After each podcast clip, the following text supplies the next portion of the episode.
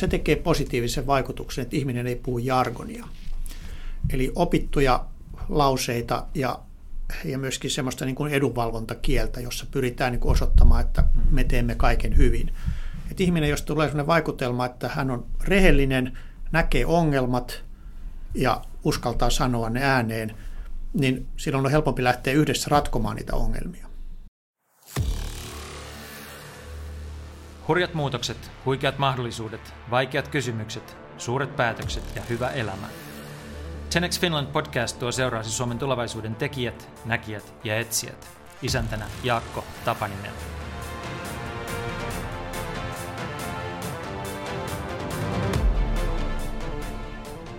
Antti Arjava johti yhtä maamme varakkaimmista säätiöistä, eli Suomen kulttuurirahastoa 20 vuoden ajan, kunnes siirtyi kesän alussa eläkkeelle. Niin taiteen, tieteen kuin monen muunkin asian tekijät vetoavat usein resursseihin, kun kysytään, miten asiat voisivat olla paremmin. Mutta miltä maailma näyttää, jos taloudelliset voimavarat eivät ole tekemisen este, vaan päinvastoin niitä riittää, jos hyviä kohteita löytyy. Apurahasäätiö on tiedon ja taiteen riskisijoittaja, jonka valintatilanne on lopulta samanlainen kuin venture capitalistinkin. Suurin haaste on löytää parhaat ideat ja parhaat tekijät.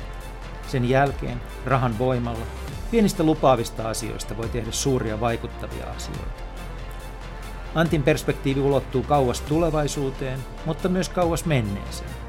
Hän on professori ja klassillisen filologian dosentti Helsingin yliopistossa ja on muun muassa tutkinut naisten asemaa antiikissa, Rooman valtakunnan loppuvaiheita sekä julkaissut yhdessä muiden kanssa Jordanian Petrasta löytyneen 500-luvun papyrusarkiston.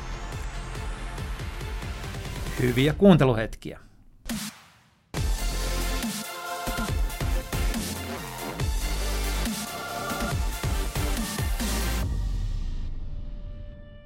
Tämän podcastin on mahdollistanut ja tuottanut Great Point, joka on perustamani sisältö- ja strategiatoimisto. Jos strategiat ja strategiset sisällöt kiinnostavat, tarkempaa tietoa löydät osoitteesta greatpoint.fi. Tämän ohjelman on mahdollistanut Sofia Helsinki. Se on coworking ja tapahtumatila Helsingin ytimessä, Senaatin torin ja Kauppatorin välissä. Sofia on kaunis, edustava ja viihtyisä niin keskellä kaupunkia kuin olla ja voi – ja sekä meininki että ruoka ovat ensiluokkaisia. Kun olen Helsingissä, Sofiassa voin keskittyä hommiin, pitää kokouksia, järjestää tapahtumia, äänittää podcasteja, syödä lounaita tai vain hengata.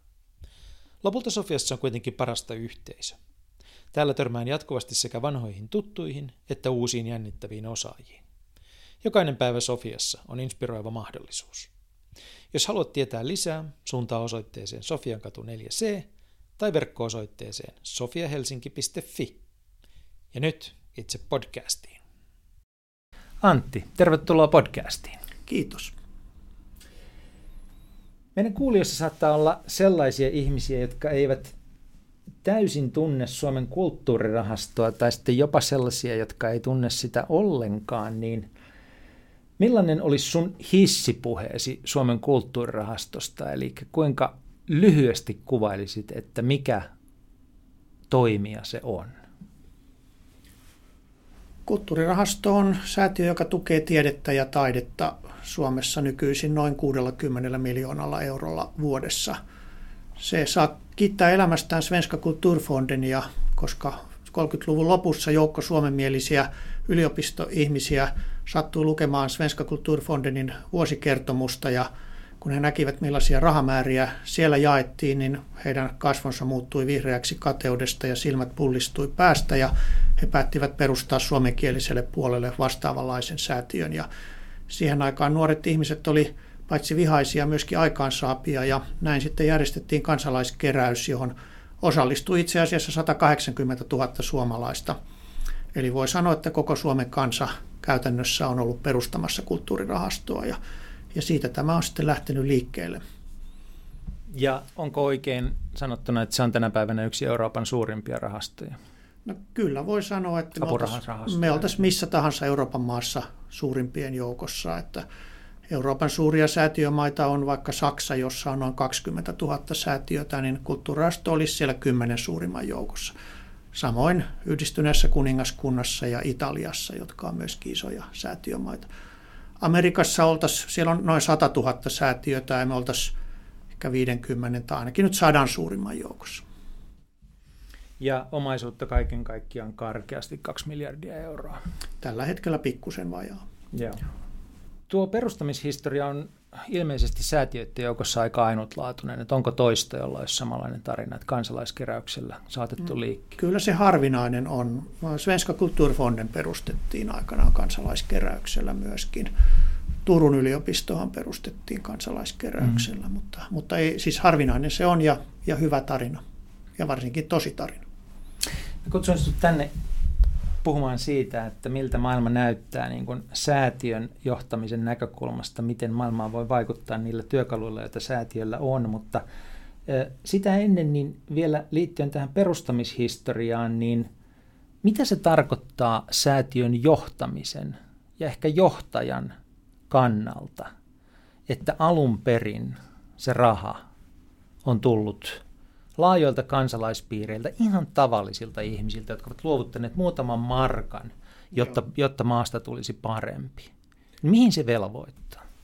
Kyllä se mun ajattelussa on ihan keskeinen asia tässä, että se on muistutus, millaisten ihmisten rahoilla me tässä toimitaan – Tämä ei ole tutkijoiden ja taiteilijoiden ikioma säästöpossu eikä myöskään elinkeinoelämän goodwill-haarakonttori, vaan tämä on sama, tavallisten suomalaisten niin kuin asianajaja, sanotaan tavallisten kulttuuria arvostavien suomalaisten.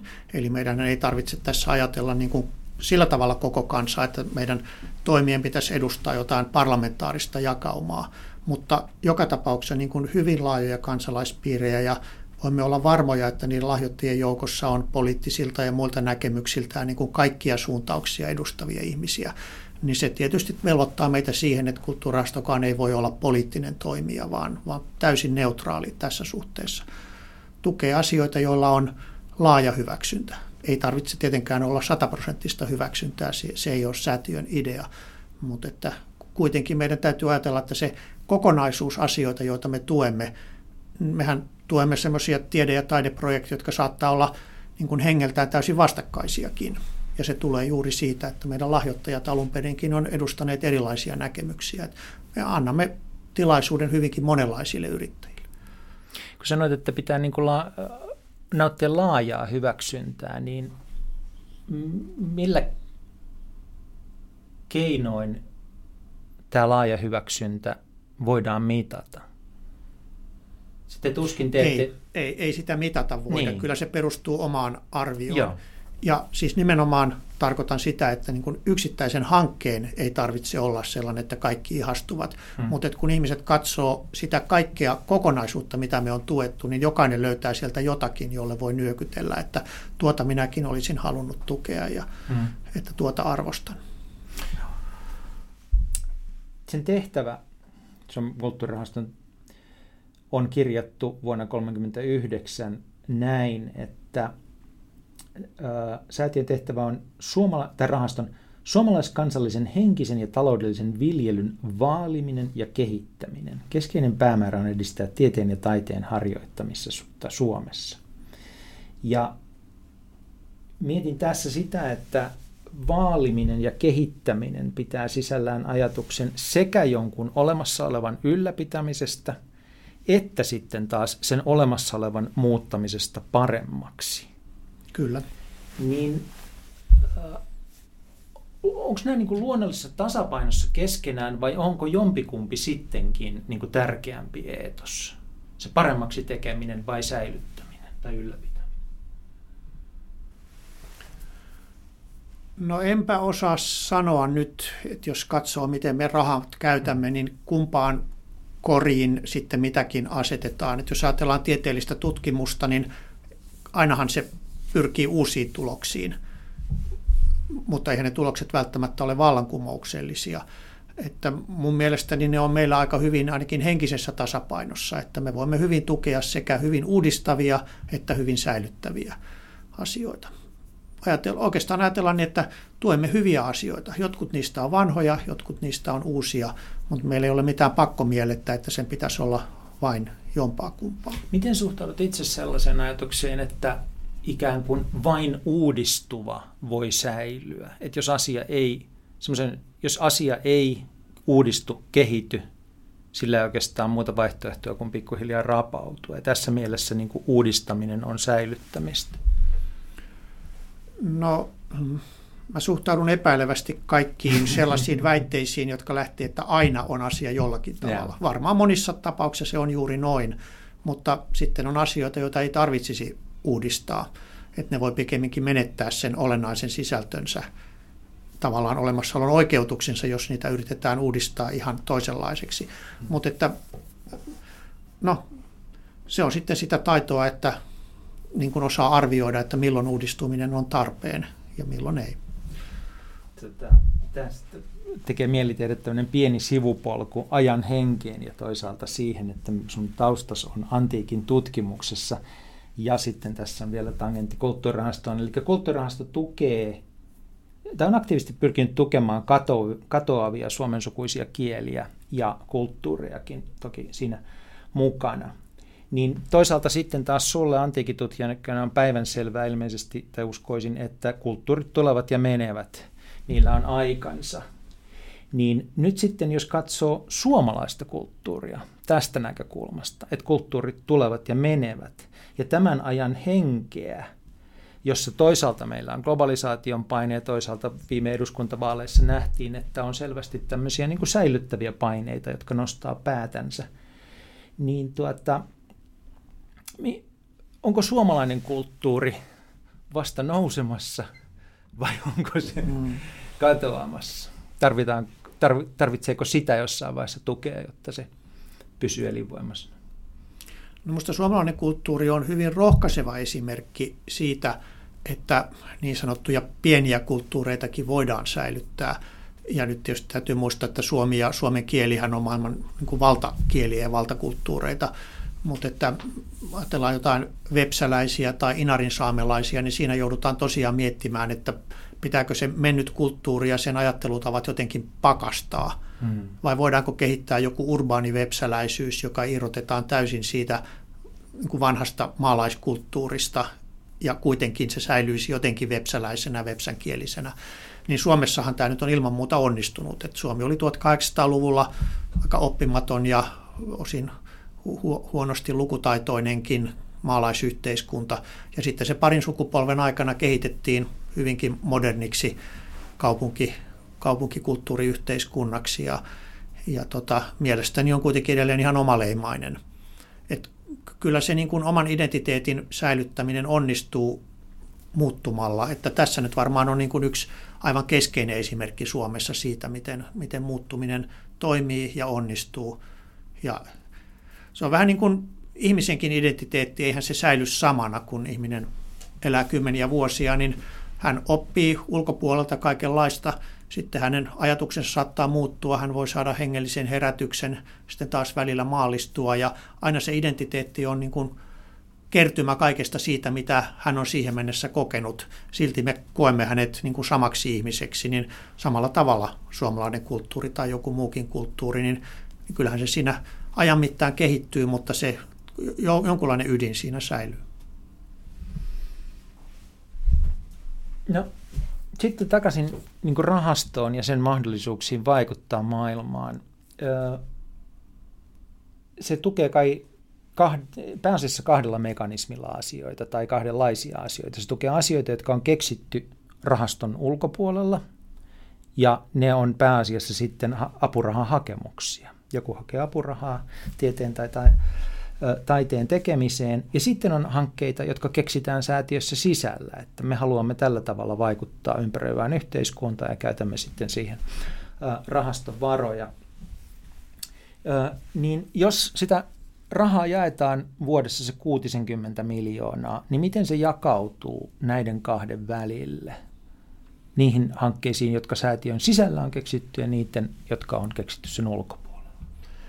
No karkeasti niin, että näitä omia hankkeita, niihin käytetään semmoinen 10-15 miljoonaa vuodessa. Ja sitten no viitisen miljoonaa menee, menee hallintoon ja sitten se loput 40-45 miljoonaa menee apurahoina. Siinäkin on sitten vielä kaksi tapaa, on niin nämä täysin avoimet haut ja sitten on suunnatut haut, jossa me olemme etukäteen miettineet sen teeman, jonka sisällä täytyy hakea. Esimerkiksi tämä maailmankirjallisuuden suomenostuki tai, tai maailmanäyttämölle, jota voi teatterit hakea. Nyt oli viime jaossa DNA-tutkimukseen 2 miljoonaa euroa jaossa, että siinähän me jo tavallaan niin ohjaamme sitä hakemista, mutta kuitenkin niin, että se kuitenkin hakijat tietysti tekee täysin itsenäiset päätökset ja esittää itse sen suunnitelman päinvastoin kuin näissä meidän omissa hankkeissa, joissa me hyvinkin tarkkaan päätetään, mitä tehdään. No, nyt päästään sitten siihen ikään kuin ydinkysymykseen, jonka, jonka takia toivoin mahdollisuutta keskustella kanssasi, ää, joka liittyy siihen, että kun olet 20 vuotta johtanut tällaista organisaatiota, joka jakaa sekä ulkopuolella keksittyihin että itse keksittyihin hankkeisiin rahaa, niin se on hyvin erilaista johtamista kuin melkein minkä tahansa muun organisaation johtaminen. Yleensä aina, tai niin kuin organisaation johtaminen on resurssien allokointia tilanteessa, jossa niitä resursseja on liian vähän. No tietysti voidaan ajatella, että säätiölläkin voisi aina olla enemmän rahaa, mutta kuitenkin enemmän säätiöllä on sellainen lähtökohtainen tilanne, että sillä on yllin kyllin rahaa. Ja sitten se kysymys on se, että millä tavalla sillä voi vaikuttaa maailmaan. Niin kun kaikissa muissa todellisuuksissa tulee vastaan se kysymys, että kyllä me tehtäisiin, kun olisi rahaa, kun olisi resursseja, kun olisi henkilökuntaa, kun olisi aikaa, mutta kun ei ole, niin ei voida tehdä. Niin miltä maailma näyttää ja miltä mahdollisuus niin kuin vaikuttaa maailmaan näyttää silloin, kun resursseja on ylin, yllin kyllin. Että se niin kuin johtajan tilanne on kääntynyt lähes 180 mm. Joo. No siis ensinnäkin voi sanoa, että tämmöisen organisaation johtaminen on hirveän paljon mielenkiintoisempaa, koska jos ajattelee, niin kuin juuri kuvasit, niin suurin osa maailman ihmisistä toimii sellaisissa tehtävissä, jos joudutaan etsimään rahaa, miettimään, mistä saamme lisää rahaa. Yritykset pelaa sillä logiikalla. Ja enenevästi myöskin tutkijat ja taiteilijat joutuu käyttämään aikansa siihen, että ne hakevat rahaa. Ja meillä taas tilanne on se päinvastainen, että me etsitään ihmisiä. Mm-hmm. Meillä on se raha, mutta me etsitään ihmisiä, jotka voisivat tehdä jotain hyvää sillä rahalla. Ja se on kyllä hirveän paljon kiinnostavampi tehtävä. Se on totta, että ei meillä vuositasolla ole niin kuin varsinaista budjettirajoitusta, vaikka toki tehdään budjetti, mutta jos sitten löytyy jotakin huippuhyvää, mitä halutaan tehdä, niin, niin raha ei ole este. Mm, eli jos kysymys on se, että kumpaa nyt enemmän tarvittaisiin, rahaa vai ideoita, niin kyllä mä sanoisin, että meidän näkökulmasta enemmänkin niitä ideoita. Että, mm, siis tämmöisen säätiön johtaminen ei onnistu myöskään sillä tavalla niin kuin tulosjohtamisena. Että siis jos organisaation tehtävä on hankkia rahaa, niin johtajalle voidaan sanoa, että hanki ensi vuonna X euroa, saat tehdä sen parhaaksi katsomallasi tavalla. Mutta jos meidän tehtävä on päästä eroon rahasta, niin ei voi oikein sanoa, että tehtäväsi on päästä eroon 60 miljoonasta, mm. tee se miten huvittaa, koska se on niin kuin liian helppo tehtävä. Eli olennaistahan on miettiä, että miten sitä rahaa saadaan järkevästi käytettyä. Ja itse asiassa tosiasia on se, että melkein joka vuosi tämän 20 vuoden aikana me on alitettu budjetti. Eli ei ole käytetty niin paljon rahaa kuin olisi etukäteen ajateltu. Ja se johtuu juuri siitä, että ei kuitenkaan haluta käyttää rahaa sellaisiin hankkeisiin, jotka ei näytä tarpeeksi hyviltä. Jos hyviä ideoita olisi ollut enemmän, olisitte käyttänyt enemmän rahaa? Joo, näin, näin sanoisin. Toki nyt viime vuosina myöskin korona vaikutti siihen, että kun ei taiteilijat voineet tehdä mitään, niin mm-hmm. sit, sitten ei tietysti voitu käyttää rahaakaan. Niin, Mutta siis mennään vielä vähän syvemmälle sillä tavalla, että ja mä muotoilin saman kysymyksen toisin, että mitä rahalla saa ja mitä sillä ei saa? Että jos haluaa, no, niin näkee asian, joo. johon pitäisi puuttua, ja sitten on käytettävissä rahaa, niin milloin se, mitä niin kuin nämä 20 vuotta on opettanut siitä, että miten sillä rahalla saa muutosta aikaiseksi ja miten sillä ei saa? No olennainen kysymys on, että löydetäänkö ne ihmiset, jotka pystyvät sillä rahalla saamaan jotakin aikaan. Että raha itsessään hän ei vielä tee mitään. Me tarvitaan ne ihmiset, jotka panee sen rahan töihin. Ja sitten se vähän vaihtelee. Et joskus löydämme jonkun organisaation tai henkilön, henkilöryhmän, jotka pystyy tekemään juuri sen, mitä me halusimme. Ja joskus sitten se taas ei oikein onnistu. Mä sanoisin niin kuin isommassa kuvassa, niin äm, rahallahan saa volyymiä. Et jos on semmoista niin kuin perustyötä, jota haluttaisiin tehdä enemmän, niin sehän, siihen tietysti tarvitaan lisää rahaa. Jos ajatellaan, että miten nyt meidän terveydenhuoltojärjestelmä saataisiin toimimaan, miten niin kuin, niin kuin sairaalat pystyisi ottamaan enemmän ihmisiä sisään, niin kyllä siinä varmasti raha auttaa. Toki myöskin ihmiset, eli mm. lääkärit ja sairaanhoitajat on siinä ongelma, mutta isommalla rahalla varmaan voidaan, voitaisiin nostaa palkkoja ja sillä tavalla houkutella ihmisiä töihin. Et niin kuin tämän tapaisia asioita, sote-järjestelmää pystytään varmaan korjaamaan rahalla. Mutta sitten jos ajatellaan niin kuin yksittäisiä huippuja, niin eihän ne synny rahalla. Et ei, ei, niin kuin raha ei synnytä huippuja. Rahalla toki voidaan houkutella huippuja. Eli jos ajatellaan, että me kilpailemme mm. globaalilla markkinalla niin kuin huippuprofessoreista, niin jos olisi hyvin paljon rahaa, niin me voisimme tarjota niin erinomaiset työskentelyolosuhteet, että ihmiset eri puolilta maailmaa hakeutuisi tänne, eikä Yhdysvaltoihin. Mutta mä en usko, että Suomessa koskaan tulee olemaan niin paljon rahaa tarjolla tutkimukseen, että me voitaisiin kilpailla Yhdysvaltojen kanssa tästä asiasta, eikä varmaan Britanniankaan kanssa. Itse asiassa, kun muotoilit sen noin, niin se kuulosti hyvin samalta kuin mikä on tällaisen riskisijoittajan, venture capitalistin tilanne. Että mm-hmm. hänellä tai yrityksellä on käytettävissä fundilla paljon rahaa, on kaikenlaisia, on, on ideoita, mutta lopulta ihmiset ratkaisevat. Mm-hmm. Kyllä. Varmaan ollaan hyvin samassa mielenmaisemassa. No, sitten... Toki sillä erolla, että riskisijoittaja, venture capitalist haluaa sitten jossain vaiheessa, että se alkaa tuottaa rahaa. Ja. Kun taas meille sen ei tarvitse tuottaa rahaa, kun se tuottaa jotain hyvää. Kyllä, mutta mm. tuloksia kuitenkin tuloksia, pitää tulla. Tuloksia jotakin. Joo, joo. Joo. No, mihin sitten niin kun, siinä maailmassa, jossa itse toimit, niin, niin tota, kiinnität huomiota ihmisissä? Onko tullut, niin kun, kun sun pitää ennustaa sitä, että saakohan tämä ihminen nyt sen aikaiseksi, mitä tässä toivotaan, niin oletko oppinut kiinnittää huomiota joihinkin tiettyihin asioihin tai piirteisiin, toimintatapoihin? No, mä en ole koskaan miettinyt asiaa tuosta näkökulmasta, mutta nyt kun kysyt, niin spontaanisti sanoisin, että varmaan se tekee positiivisen vaikutuksen, että ihminen ei puhu jargonia. Eli opittuja lauseita ja, ja myöskin semmoista niin kuin edunvalvontakieltä, jossa pyritään niin kuin osoittamaan, että mm-hmm. me teemme kaiken hyvin.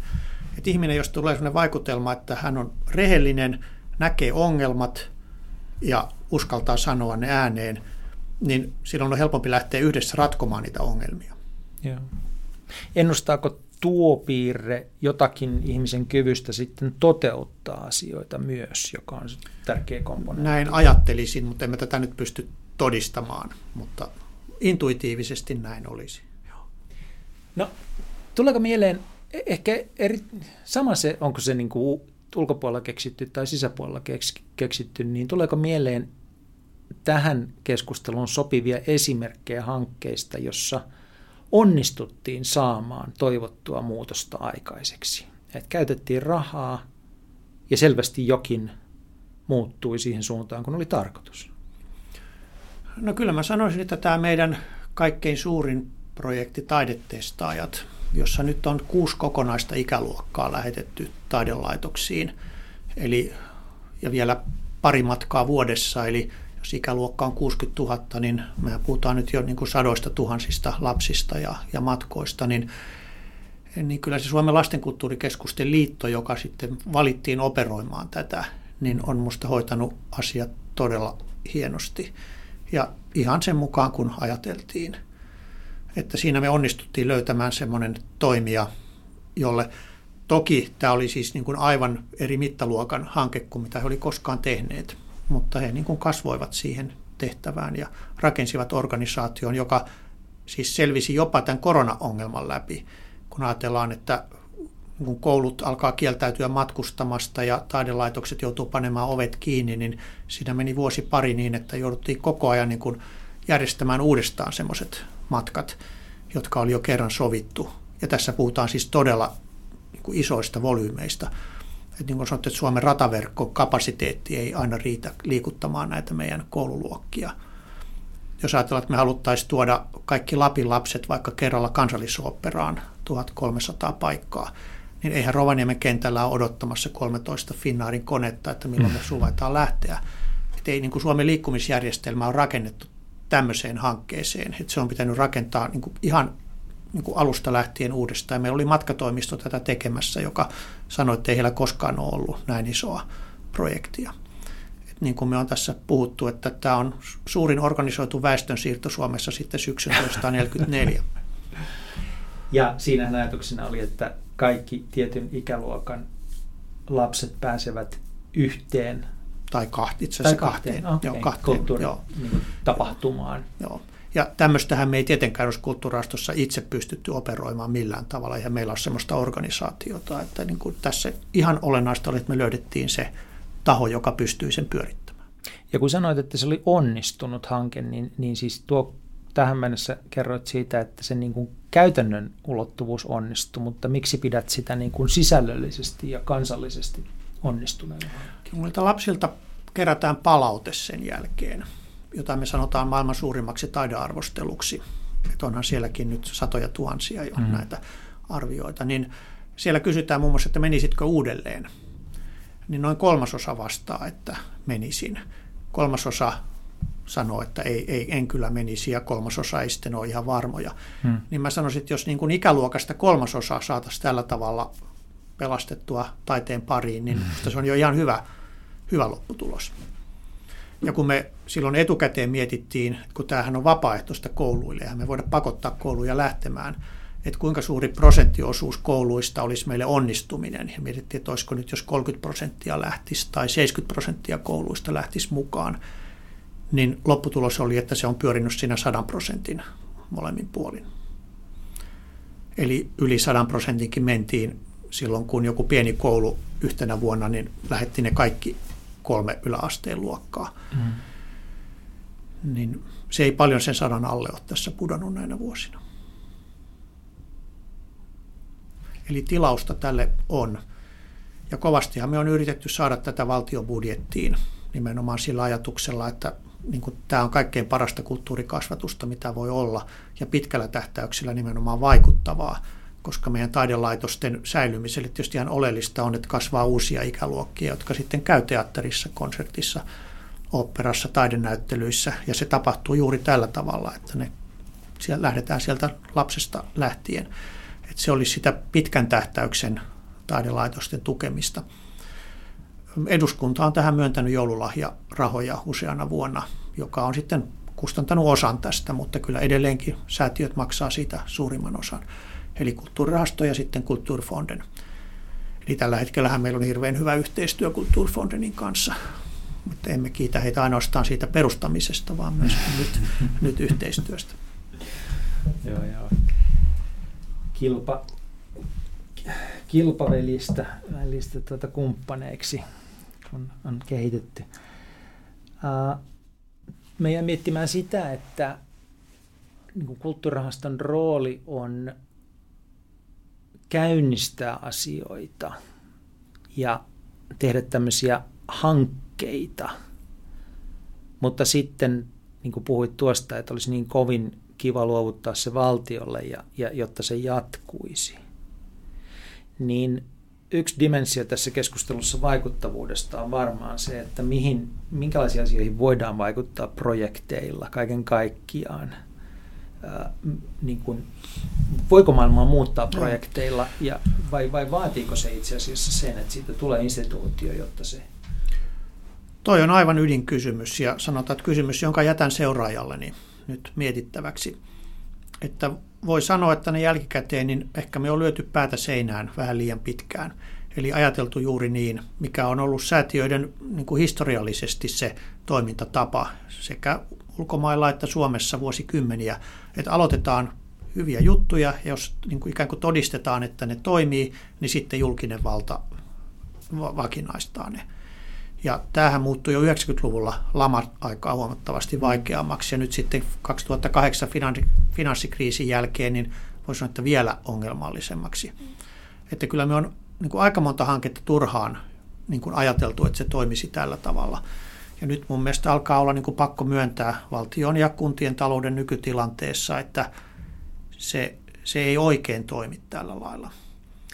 Eli... Ja sitten se ei niin kuin, toimi oikein toiseenkaan suuntaan. Eli on tilanteita, jossa valtio tai kunnat leikkaavat ja sitten seuraavaksi käännytään yleensä Joo. säätiöiden puolella. Joo, ja tämähän on säätiöille niin kuin aivan kauhistus myöskin kaikkialla maailmassa. Et ei missään tapauksessa haluta vajota siihen, että, että valtio ja kunnat työntää asioita säätiöiden syliin.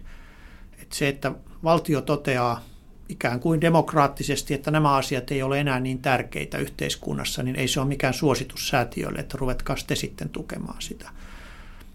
Mutta että vaikuttaa siltä, että, että sellaiset asiat etenee, joissa me maksetaan. Ja valtiohan voi sitten auttaa muilla tavoilla, siis tukemalla sitä mm, jollain organisatorisella, niin kuin esimerkiksi se hanke, jossa me neuvoloiden kautta jaettiin lapsiperheisiin kirjoja, siis, siis lapsille luettavia yksinkertaisia kirjoja, niin ne jaettiin neuvoloiden kautta ja se meni myöskin niin, että, että ministeri Annika Saarikko lähetti neuvoloille kirjeen, jossa hän toivoi, että neuvolat jakaa tätä kulttuurirahaston maksamaa pakettia. Niin siinä oli kanssa hanke, jossa pyrittiin, pyrittiin tavoittamaan koko ikäluokkaa, joo, eikö niin? Kyllä, joo. joo. Eli rahalla saa asioita, joissa pitää skaalata joku asia. Että jos joku hmm. 100 000 ihmistä maksaa X euroa, niin 2 X saa 200 000 ihmistä ja 10 X saa miljoonan. Että jos halutaan vaikuttavuutta, niin, niin, niin silloin tietysti pitää olla rahaa käytettävissä. Että semmoiset kirurgisen tarkat pienet hankkeet, niin ne voi sitten kohdistua vaan johonkin aika pieneen ryhmään. Ja toki se tieteessä ja taiteessa joskus voi olla hyvinkin tehokasta. Ja, ja kulttuurirahasto tekee molempia. Ja siinä on varmaan yksi se jujuista siis sillä tavalla, että toisaalta kun rahasto pyrkii rahoittamaan ennen kaikkea laatua, ja silloin se kanavoituu alansa parhaimmille, ja, ja tuota se niin kuin tässä mielessä ei ole demokraattista, niin kuin laatu ei välttämättä ole demokraattista, mutta sitten toisaalta on niitä hankkeita, joissa nimenomaan pyritään edistämään kansallista etua tämmöisen demokraattisen mm niin kuin saavutettavuuden Joo. mahdollisuuksia. Ja, ja ne nyt sitten kautta. aika usein kohdistuu juuri lapsiin ja nuoriin. Ja. Näetkö, että näillä kahdella tavalla asialla on jonkunlainen vuorovaikutussuhde? Siis sillä, että toisaalta tuetaan aivan parhaita ja toisaalta tuetaan kaikkien mahdollisuutta osallistua mä kun mietin, että sä oot tulossa tänne näin ja, ja mietin tätä kysymystä, niin mulle tuli mieleen, että yksi intialainen kaveri aikoinaan eräässä seminaarissa pienessä keskustelussa opetti, että, että jos haluat muuttaa maailmaa, niin, niin sulla pitää olla kirveen terä. Että kirveen terässä on kaksi komponenttia. Siinä on se terä, jonka osuu johonkin, mutta ei se terä riitä. Sillä pitää olla myös se massa. Hmm. Ja ne pitää niin kuin kohdistua samaan suuntaan että kun sulla on nämä, niin sitten tapahtuu. Ja mä mietin tätä, niin kuin, että rahasto, joka on kansallisen viljelyn asialla, niin tukee sekä aivan sitä suurta terää, että sitten laajoja kansanjoukkoja. Löytyykö no. siitä joku sellainen ajatus, että kun, kun me näitä molempia tehdään, niin, niin sitten vasta syntyy, ja jos me vaan tehdään toista, niin se ei tuota toivottua tulosta? No mä sanoisin niin, että silloin kun rahasto perustettiin 30-luvulla, niin silloin toi oli varmasti aika niin kuin vahva tausta siellä. Että koulujärjestelmä ja koko meidän sosiaalinen systeemi oli silloin vielä sen verran alkeellisia, että voitiin ajatella, että rahaston kautta rekrytoidaan niitä tutkijoita, taiteilijoita, joista sitten mm. tulee huippuja. nyt mä sanoisin, että maailma on sen verran muuttunut, että kuitenkin Suomen koulujärjestelmä on tasa, en sano tasapäistävä, tasa-arvoistava siinä mielessä, että eiköhän se niin kuin hoida aika lailla sen ikään kuin mahdollisuuksien tasa-arvon, että sieltä sitten nousee ne huiput. Et näissä kulttuuraston hankkeissa se tulisi ehkä pikemminkin sitä kautta, toki sitä kautta, että annetaan jatko-opiskelijoille rahoja ja nuorille taiteilijoille, että se ura ei tyssää siinä vaiheessa, kun ehkä rahasta on tiukkaa. Mutta että ehkä näissä meidän ison volyymin hankkeissa kyse on enemmänkin siitä, että me niin kuin järjestetään sitä yhteiskunnan laajempaa tukea kulttuurille. Eli, eli kun me parannetaan kulttuurin saavutettavuutta, ehkä lisätään ihmisten ymmärrystä kulttuurista, niin sillä tavalla niin kuin luodaan sitä poliittista ja taloudellista reaalibaasista, joka sitten tukee niitä huippuja. Et jos meillä olisi vain ne huiput, mutta muu yhteiskunta ei niin ollenkaan ymmärtäisi niiden arvoa ja kokisi ne ehkä enemmänkin turhaksi eliitiksi, niin sehän olisi lopulta aika turmiollista niille huipuillekin. Niin. Eli, eli siinä mielessä voisi sanoa, että niin sen keskusteluyhteyden säilyttäminen myöskin huippujen ja sitten niiden ihmisten välillä, joita niiden huippujen lopulta tulisi hyödyttää, niin se on ehkä se, se sillanrakennustehtävä, mikä meillä tällä hetkellä on kulttuurirahastossa. Tuossa tartuit heti asiaan, josta olin seuraavaksi ajatellut kysyä, joka oli, tuo, että ketä, ketä pitää hyödyttää ja ehkä kuka päättää siitä, mitä on arvokasta. Eli me emme ole täysin vieraat toisillemme. Me, mä olen seurannut kulttuurirahaston tuota, luottamustehtävissä sun aikaasi jonkun verran ja huomannut semmoisen niin läpi mm, tunkevan ja, ja tuota, näkyvän piirteen, että vähän niin kuin sä tuossa alussa sanoit, että sä et hyväksy mitään niin kuin tämmöisiä kategorisia väitteitä, niin sä et myöskään niin kuin jotenkin hyväksy sitä ajatusta, että eliitti yksin tai sen instituutiot saavat päättää, mikä on hyvää kulttuuria tai mikä on edes hyvää tiedettä, vaan että se pitää niin kuin altistaa vähän niin kuin tiede, taidetestaajissa niin kuin laajempien kansanjoukkojen tarkasteltavaksi ja arvioitavaksi ja heitä pitää kuunnella.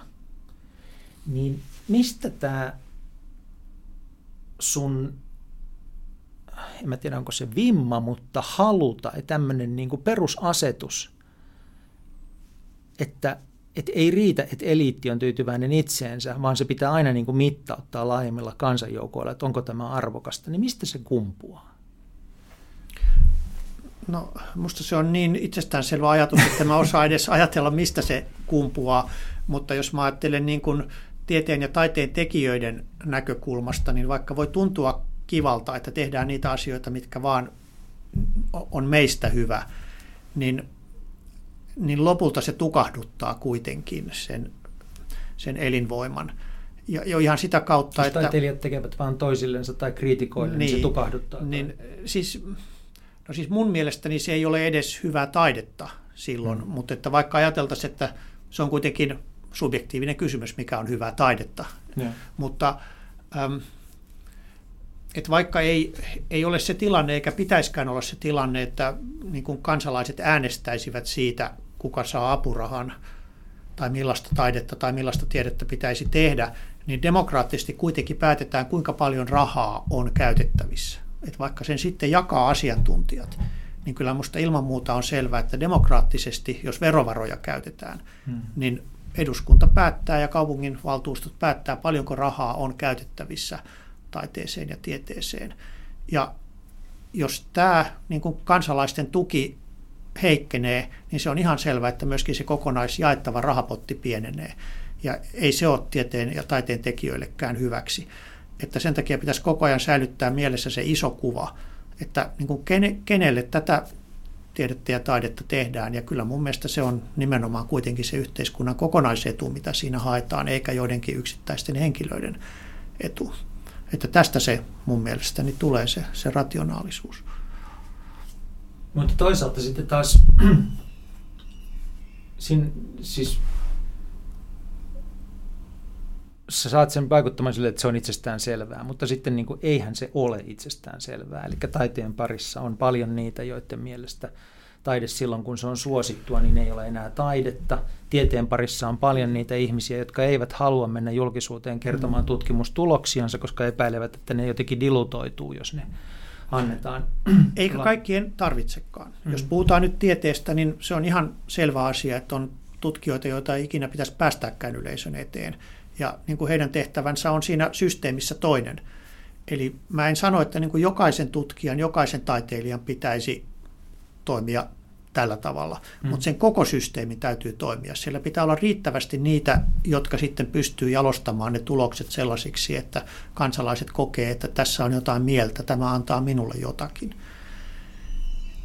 Ja sähän oot, tai että sinä vaan säätiö on, on niin sohinut tätä asiaa ihan tahallaan. Jotenkin vuosia sitten tuli pamfletti Rahan kosketus, jossa niin kuin mentiin syvälle tähän näihin rahoitusrakenteisiin ja niiden mahdollisiin tulevaisuuksiin. Sitä asiaa on myös tutkittu. Ää, ja en tiedä, oletko saanut näpeillesi ni, niissä niin kuin pyrkimyksissä, mutta, mutta keskustelua ne on kaiketi ainakin herättänyt. No sanotaan, että ei sen pamfletin tekeminen kulttuuraston hallituksessakaan ihan sukkana mennyt läpi. Että kyllä se jonkun verran vaati hmm. keskustelua ja ehkä sieltä ne kaikkein sarkastisimmat letkautukset piti karsia pois, mikä ehkä heikensi lukukokemusta, mutta sitä hyväksyttävyyttä kuitenkin lisäsi. Mutta anteeksi, liittyykö ne siihen, että, siis, että saako näistä asioista yleensä puhua? Siis siinä puhut... Joo, ja. se saako näistä ongelmista puhua. Että oli semmoisiakin näkökulmia, että pitäisi kirjoittaa vain sellainen pamfletti, missä kerrotaan, että vähän niin kuin manifesti, että taide on tärkeää, sitä pitää rahoittaa. Mutta eihän semmoisella pamfletilla ole mitään merkitystä. Jokainen tietää, että niin kuin taidemaailma haluaisi lisää rahaa. Et se yritettiin kirjoittaa enemmänkin niin kuin potentiaalisille rahoittajille, siis päättäjille mm. ja, ja, ja tota, poliitikoille ja kulttuurihallinnolle. Ja kyllä sitä luettiinkin. Niin kuin se, oliko se Helsingin kaupungin ja, ja tota, Oulun kaupungin ja, ja opetusministeriössä sanottiin, että Nilalle asti on luettu tätä. Niin että kyllä se siinä mielessä ihan toimitti asiansa. Mutta se niin kuin yksi punainen lanka niissä hankkeissa, mitä me tässä on yritetty rakentaa, on se, että, että ei ole hyvä, että meidän taidemaailma jakaantuu niin kuin apurahataiteeseen ja sitten markkinaviihteeseen. Vaan, vaan nimenomaan niin kuin markkinat ja apurahat pitäisi saada jollakin tavalla pelaamaan yhteen. Niin, että apurahat lisää sitä laatua ja antaa mahdollisuuden tehdä semmoistakin, jolla ei tarvitse olla mitään maksimiyleisöä mutta toisaalta markkinat kuitenkin antaa sen viestin, että mikä on ihmisille merkityksellistä. Jos kukaan ei ole valmis maksamaan mitään jostakin, niin silloin kyllä niin kuin aika selvä johtopäätös on, että tällä ei oikein merkitystä ihmisille, muuta kuin sille tekijälle. Mutta se ei oikein riitä kuitenkaan sitten perusteluksi, miksi taidetta rahoitettaisiin.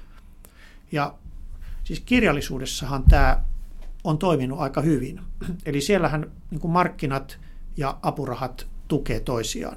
Eli suuri osa Suomen kirjoista kirjoitetaan säätiöiden apurahoilla, mutta sitten taas kustantajat markkinoi niitä ihan markkinaperusteisesti. Eli sillä tavalla siinä nämä niin kuin toimii samaan suuntaan ja molempien kautta tulee se, niin kuin, se hyvä vaikutus. Eli markkinat kuitenkin sitten ratkaisee, että on joitakin kirjoja, joita ei kannata julkaista, koska ei niitä kukaan halua lukea mutta toisaalta se apurahoitus mahdollistaa, että vähän pienempikin yleisö riittää sitten niin kuin ostajakunnaksi, että se, että se kirja kannattaa julkaista. Ja, ja nyt monilla muilla taiteen aloilla tämä ei ole niin kuin, toiminut yhtä hyvin yhteen. Ja tämähän on yksi syy, minkä takia me perustettiin viime vuonna valtion ja kolmen muun säätiön kanssa tämä Uudet klassikot-rahasto – joka nyt tulevina vuosina jakaa rahaa esittäviin taiteisiin ja nyt ensi vuonna myöskin kuvataiteisiin. Ja nimenomaan sillä periaatteella, että, että mitä enemmän teatteriesitys tuottaa lipputuloja, niin sitä enemmän tulee myöskin apurahoja. Eli apuraha ei ole palkinto siitä, että et myy lippuja, vaan nimenomaan siitä, että myyt lippuja. Mutta toki ne hankkeet, kun ne valitaan, ne valitaan ikään kuin normaaleilla taiteellisilla kriteereillä. Eli ei sinne sen takia oteta niin kuin huonompia tai, tai sanotaan, heikkolaatuisempia hankkeita, vaan ihan, ihan samalla tavalla niin kuin vahvasti vahvasti taiteellisia hankkeita, mutta se kannustin on siinä, että saadaan sinne yleisöä. Ja tällä tavalla saadaan jopa viivan alle jäämään jotakin. Ja tämähän on taidemaailmalle ollut hyvin vaikea niin kuin vielä ymmärtää, että mikä tämän idea on. Ja joskus tuntuu, että niin kuin rahoittajillakin niin kuin vielä niin kuin muuttaa aivot tähän asentoon, koska valtion taide niin kuin tuessahan oleellista on se, että se ei saa tuottaa voittoa.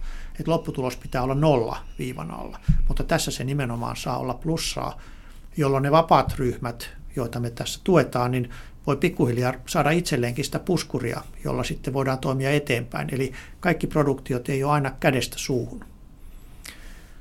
Ei, tässä ollaan kyllä nyt jonkun tärkeän äärellä sillä tavalla, että, että mitkä kaiken kaikkiaan on niin kuin insentiivit, varsinkin nyt sitten kulttuurituotannossa, että jos niin kuin menestyy, niin menettääkö tukensa, jos tekee sellaista, joka ei mene kaupaksi, niin saako juuri sen takia tukea? Ää, Oletko yksin ajatuksesi kanssa vai löydätkö niin kuin tarpeeksi keskustelukumppanit? Oletko löytänyt? No, mä sanoisin, että kun me tämä rahasto perustettiin, niin meillä oli näiden säätiöiden kanssa kyllä ihan yhteinen näkemys siitä, että tämä on se suunta, minne kannattaa mennä. Ja, ja tosiaan mm, siitä ollaan erityisen iloisia, että opetusministeriö saatiin tähän mukaan. Et ministeriö on tässä nyt 7,5 miljoonan euron panoksella ja me säätiöt yhteensä toisella seitsemällä ja nämä 15 miljoonaa nyt käytetään tässä lähimmän 5-10 vuoden aikana, että siinä on kyllä ihan merkittävästä volyymista kysymys. Mutta toki muistetaan, että meillähän nämä normaalit apurahat pyörii koko ajan, että jos on joku ryhmä, joka niin kun ei halua lähteä tähän lipputuloideaan, mm. niin hän voi hakea meiltä normaaleja apurahoja ja niitä myönnetään ihan samoilla kriteereillä kuin ennenkin. Eli nämä sanotaan niin kuin hyvin pienen yleisön hankkeet voi edelleen menestyä. Mutta tässä annetaan nyt tilaisuus niille, tämä on vähän niin kuin kiihdyttämö, että ei enää ihan startup, vaan että sitten kun on jo vähän mm, niin kuin kokemusta, osaamista, volyymiä, niin tätä kautta voi sitten kasvaa vielä suuremmaksi ajatuksella, että ne sitten, jotka on kaikkein, jotka tuottavat laadukkainta ja merkityksellisintä taidetta, niin ne voivat kasvaa isommiksi ja tehdä sitä vielä enemmän. Mutta että toki tässä onhan tässä niin kuin katto sille tuelle, että sitten jos niin kuin aletaan liikkua miljoonissa, niin eihän sitten enää tarvitsekaan tätä meidän tukea, että sitten on päästy jo omilleen, mutta ei se nyt Suomessa kauhean helppoa ole päästä semmoisiin volyymeihin. Mä jään miettimään sitä, että onko tässä jonkunlainen samanlainen mekanismi, kun tuossa äsken puhuttiin siitä, että pitää tukea sitä aivan kärkeä, toisaalta pitää tukea niin kuin kaikkien mahdollisuuksia ja sitten sen kärjen on ikään kuin pystyttävä perustelemaan se tekemisensä sille suurelle kokonaisuudelle, jotta se olisi, olisi niin kuin legitiimi. Niin tässä mietin juuri niin kuin markkinoiden ja sitten tämmöisen säätiörahoituksen, terävän pienen rahoituksen suhdetta, että, et, niin, tai sitä niin kuin tasapainoa, että jos – todettiin tuossa hetki sitten, että ei ole hyvä, jos, jos vain tuetaan sellaista, jonka, jota epäillään, että, että jolle ei löydy kiinnostusta markkinoilla ja sitten toisaalta taas on huoli siitä, että jos markkinat liiaksi ohjaavat kulttuuria, niin se muuttuu mm. kovin yksipuoliseksi, mm. varsinkin näin no, pienessä maassa. Joo.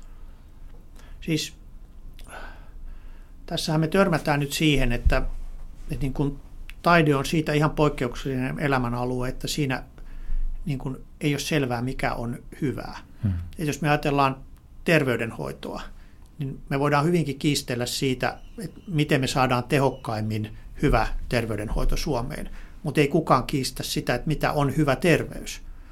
Tai me voidaan riidellä siitä, että kuinka paljon muita hyviä asioita pitää uhrata, että saisimme puhtaan ilman, puhtaan veden. Mutta kyllä kaikki on samaa mieltä siitä, mitä on puhdas ilma. Mutta sen sijaan, mitä on hyvä taide, niin siitähän luonnostaan on niin kuin ihan eri käsityksiä. Ja jos nyt liikutaan taiteen rahoituksen kentällä, niin tämä ristiriita täytyy vain hyväksyä. Eri ihmisillä on, on ihan eri käsitys. Se, mikä jonkun mielestä on todella koskettavaa ja nerokasta, on jonkun toisen mielestä aivan latteaa roskaa ja päinvastoin. Ja siksi tärkeää on tämä monikanavaisuus. Että sitä rahoitusta tulee vähän eri reittejä, jolloin tavallaan niin kuin kaikkien näkemykset pääsee jollakin tavalla. Kaikkien eurot mm. niin kuin vaikuttaa asiaan. Ja, ja tietysti meillä niin kuin yhteiskunnan resurssithan allokoidaan niin kuin kahta isoa järjestelmää käyttäen. On tämä demokraattinen järjestelmä, julkinen veroraha ja sitten on markkinat, jotka toimii yksityisellä rahalla. Ja, ja niin kuin näiden kautta jakaantuu niin kuin valtaosa siitä rahasta, mitä meidän yhteiskunnassa pyörii. Ja sitten säätiöt on siinä välissä kolmas, mutta hirveän paljon pienempi toimija. Hmm. Mutta sanotaan, että nyt niin kuin kulttuurin puolella ja osin tieteen puolellakin, niin se säätiöiden suhteellinen merkitys on suurempi kuin nyt vaikka terveydenhuollon tai, tai sosiaalitoimen puolella, että Suomi on kuitenkin semmoinen pohjoismainen valtio, missä se on aika pitkälle niin kuin julkisella vallalla, julkinen valta sitä rahoittaa. Mutta että niin kuin volyymissa säätiöt ei pysty näiden kahden kanssa kilpailemaan eikä pidäkään, vaan sitten täytyy niin tosi tarkkaan miettiä, että missä saamme sen vaikutuksen aikaan. Ja jos ajatellaan, että sekä tämä markkinamekanismi että demokraattinen mekanismi on rakennettu niin, että ne ottaa hyvin nopeasti impulssit siitä, mitä, mitä ihmiset haluaa. Siis äänestäjien mielihalut, vaikkei ne Suomessa vaikuta ihan niin suoraan kuin vaikka Yhdysvalloissa, niin kuitenkin kyllä niin kuin tarkoitus on, että kansanedustajat seuraa sitä, mitä äänestäjät haluaa. Ja vastaavasti markkinamekanismihan toimii ihan tasan just niin, että kun ihmiset lopettaa jonkun ostamisen, niin sitten se loppuu. Niin sen takia niin kuin säätiöiden ei mun mielestäni tarvitse olla tässä niin kuin nopeuskilpailussa mukana, hmm. vaan pikemminkin säätiöt on ne, jotka voi ajatella sitten vähän syklien ylitse ja, ja tätä pitempää etua. Ja, ja siitä löytyy pikemminkin se säätiöiden vahvuus.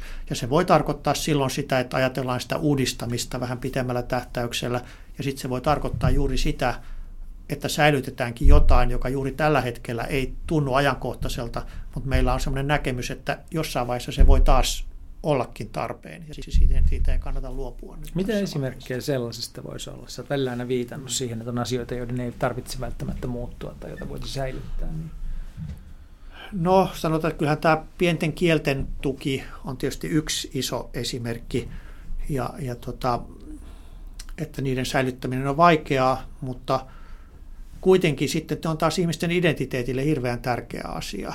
Et siinä vaiheessa, kun ihmisten perustarpeet, niin kuin hampurilaiset ja Coca-Cola on jo turvattu, hmm. niin sitten tulee tärkeäksi sellaiset asiat kuin omat juuret ja identiteetti, ja silloin se voi olla se, se pieni vähemmistökieli. Että se on nyt sitten yksi esimerkki.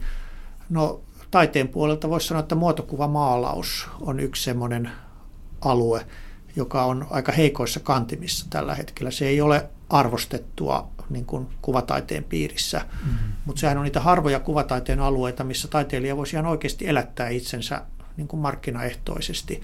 Siis kuitenkin on vielä valtavasti organisaatioita, jotka haluaisi maalauttaa muotokuvia, mutta niin kuin hyvien tekijöiden löytäminen on, on tosi vaikeaa. Ja mehän järjestettiin viisi muotokuvakurssia tuossa reilu kymmenen vuotta sitten, jossa tavoite oli nimenomaan niin kuin kouluttaa, kouluttaa muotokuvamaalareita. Organisaatiolla on vaan se ongelma, että niillä ei enää ole seiniä. No joo, joo tässä, tässä maailma muuttuu kyllä, joo. Maailma muuttuu monella tavalla, että mieli tässä, kun loppua kohti kuljetaan, niin kysyä vielä sitä, että miten sä hahmotat kaiken kaikkiaan. Ja vaan, niin kuin, jos löydetään keinoja, joilla se tangeraa tätä äskeistä keskustelua, niin hyvä. Mutta kuitenkin, että miten sä hahmotat kaiken kaikkiaan maailman muutosta. Kun mä oon sielultani journalisti, niin mä näen asioita ja innostun niistä ja näen ne niin kuin valtavan merkityksellisinä juuri tässä hetkessä ja, ja epäilen, että, että ne ovat kertakaikkiaan ainutlaatuisia. Ja sitten kun mä oon sun kanssa keskustellut niin sä antiikin tutkijana olet sitä mieltä, että, että niin kuin kaikissa ajoissa ja kaikkina hetkinä ihmiset ovat olleet sitä mieltä, että tämä on juuri aivan erityisen tärkeä muutos, jota me todistamme juuri tässä hetkessä. Niin kun sulla on tuommoinen horisontti asioihin, muutaman tuhannen vuoden horisontti siihen, että mikä on tärkeää ja, ja tuota, mikä mahdollisesti on muutosta, niin mikä on tärkeää muutosta? Kun siis tavallaan tuo sun tapasit suhtautua asioihin voisi johtaa semmoiseen nihilismiin, että tota, tämähän nyt vaan niin kuin pyörii ja sätkii tämä ihmisen maailma ja, ja loppujen lopuksi mikään ei johda mihinkään. No se iso muutoshan on ollut tämä volyymien kasvu. Että niin kuin ihmisten määrä on, on räjähtänyt ja samalla niin kuin kaiken toiminnan määrä on, mm. on räjähtänyt. Ähm, mutta laatu ei nyt kaikissa asioissa ole kasvanut samalla tavalla. Toki joissakin asioissa, että kyllähän me nyt pystymme parantamaan sairauksia, joita aikaisemmin ei pystytty, että voi sanoa, että tiede on aidosti edistynyt siinä. Me ymmärretään maailmankaikkeudesta enemmän kuin ennen. Mutta jos me ajatellaan nyt taiteen rahoitusta ja sitä, mitä sä, niin kuin, mistä lähdettiin liikkeelle, että tarvittaisiko enemmän rahaa, niin jos ajatellaan Suomea 100 vuotta, 150 vuotta sitten, niin kyllähän meillä oli tosi korkeatasosta taidetta silloinkin, hmm. vaikka rahaa oli murtoosa siitä, mitä tällä hetkellä. Että voi sanoa, että ei me nyt varmaan niin kuin laatua ole saatu lisää tällä valtavalla kulttuurirahoituksen lisäyksellä, mutta volyymiä on saatu. Mutta tarvitaanko Suomessa sitten niin paljon volyymiä vai voisiko sen rahan niin kuin kanavoida ehkä harvemmille ja tarjota heille paremmat työskentelyedellytykset, niin se on se asia, mitä varmaan meidän kulttuuripolitiikassa pitäisi miettiä. Mutta että, että tällä hetkellä taiteessa niin kuin se trendi on kyllä niin kuin hajottaa se raha vähän liian laajalle, jolloin sitten no, ka- kaikki kärsivät. Että tiedetään, että taiteilijoiden toimeentulo on, on varsin kapea, mutta jos jos taiteilijoita olisi vähemmän, niin, niin silloinhan me pystyisimme tarjoamaan ihan kohtuullisen toimeentulon kaikille. Eikö tämä ole niin vielä laajempi tämmöinen ihmiskunnan kehitysvaiheeseen liittyvä asia, että, että me ollaan tällä hetkellä ajauduttu tai tultu sen tilanteeseen, jossa niin kuin se määrä on oikeastaan ainoa mittari, joka on jäljellä. Kaikki edistys mitataan määrässä. Kun on enemmän, niin on paremmin. Oli se ihan mitä tahansa, vaikka melkein ympäristömyrkkyjä, niin enemmän on paremmin. Joo. Mistä löytyisi semmoinen yliopiston rehtori, joka uskaltaisi sanoa, että me tavoitteemme on seuraavan viiden vuoden aikana vähentää tutkijoiden määrää ja vähentää budjettia, mutta hmm. tehdä entistä paremmin se, mitä teemme niin ei, ei, ei semmoista löydy. Tämä, kyllä, tämä on aito ongelma. Ja tietysti se on ongelma ympäristön kannalta ja, monessa muussakin mielessä. Vielä tekee mieli kysyä, että on, viittasin tuohon sun horisonttiin, niin joistakin ilmiöistä tässä ajassa, jotka tuntuu siltä, että, että ne oikeasti on käänteen tekeviä ja semmoisia niin muutoksia, jonka jälkeen ihmiskunta on toinen – ja niitä on vaikka niin kuin tekoäly ja sen potentiaali tai mm. synteettinen biologia. Se, että meidän niin kuin perimää voidaan, voidaan tuota editoida, niin mä koen, että, siis viittaan siihen, että mä koen, että, että me elämme aikaa, joka saattaa olla niin kuin nivelkohta mm. ihmiskunnan historiassa.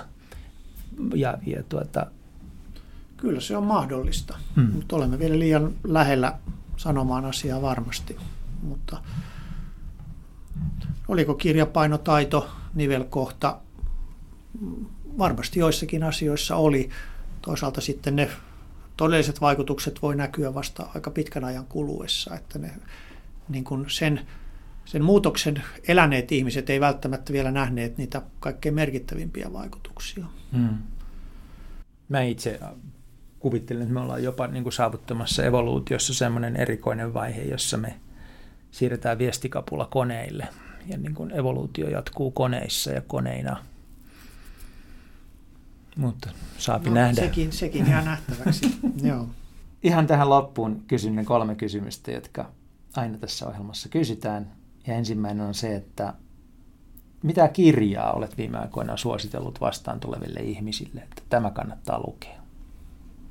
No nyt on helppo vastata, koska juuri on ilmestynyt mun oma kirjani Kulttuuri Suomea vasta-alkajille, johon on kerätty mun ajatuksiani, kirjoituksia ja puheita viime vuosilta, jossa käsittelen aika paljon näitä samojakin kysymyksiä, mitä tässä nyt yhdessä pohdittiin.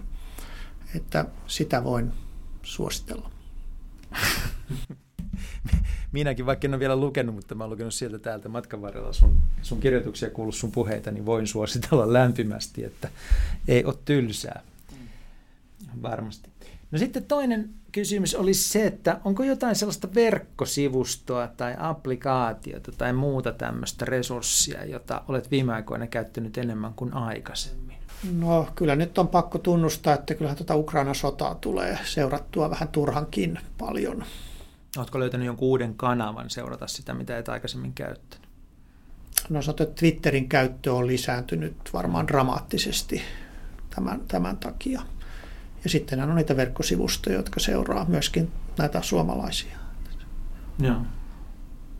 Sä oot jossain mielessä ollut pikkasen luddiitti sillä tavalla, että sä ymmärtääkseni sulla pitkään aikaan ei ollut televisiota kotona vai onko vieläkään? No, no en juurikaan katso televisiota. Niin, mutta sä oot suhtautunut sille varovasti uusiin välineisiin, mutta nyt niin nyt... aikaa menee muutenkin niin paljon, kun hyvä, hyvä, että ehtii lukea kirjoja, niin sitten vielä pitäisi katsoa televisiota, niin ei se oikein no. onnistu. Eli Twitter on sun uusi No se on nyt, siis onhan se mulla ollut nyt jonkun aikaa, niin, mutta, mutta nyt, se, nyt se on lisääntynyt kyllä. Joo, joo. Minkälaisia tahoja seuraat siellä?